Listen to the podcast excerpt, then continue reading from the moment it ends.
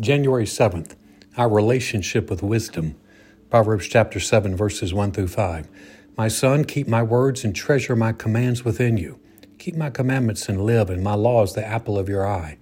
Bind them on your fingers, write them on the tablet of your heart. Say to wisdom, You're my sister, and call understanding your nearest kin, that they may keep you from the immoral woman, from the seductress who flatters with her words. Solomon is advocating for a close positional relationship with wisdom.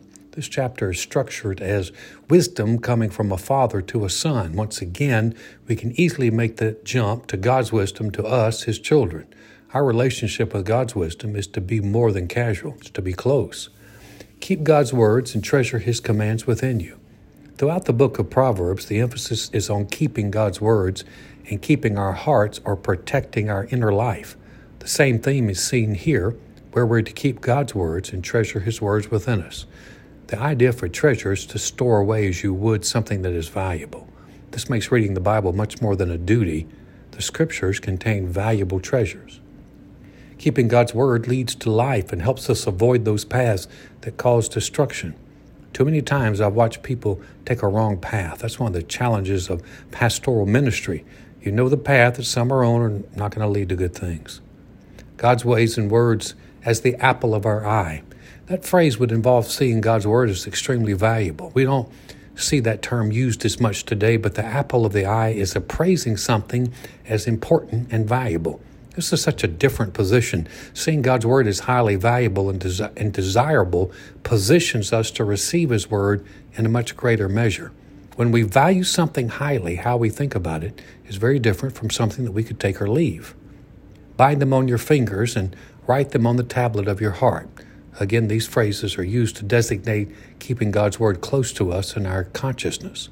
We are very aware of our hands. Just jam a finger or have one of your hands in a cast and realize how vital our hands are to functioning in life. Writing God's Word on the tablet of our heart would involve intentional thinking and biblical meditation. One definition of biblical meditation is to mutter out loud or ponder out loud. Verse 4 is fairly unique saying that wisdom is our sister and understanding our nearest kin. Try to look past any troublesome relationships with your siblings or relatives and catch what the Lord through Solomon is saying. A good son would respect and protect his sister, and Jewish culture was very accommodating towards near kin. These were people who needed to stick together. So kinfolks were afforded consideration and honor. Solomon is advocating a close relationship with God's wisdom. Remember, he was the king who asked for wisdom and understanding above everything else. In verse 5, we see that God's wisdom keeps us from immoral women who flatter and attempt to seduce with words. I believe there are two applications here.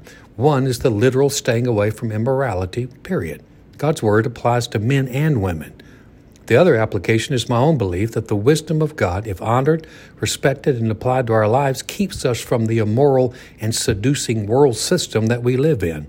The spiritual current of this world pulls us away from God. This is why we, are to be transformed by the renewing of our minds, so we're not conformed.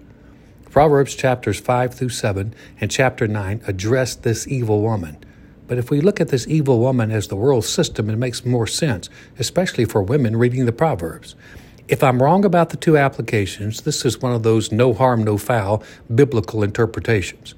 Staying close to God's Word in our lives and staying away from evil in any form will always be a solid idea.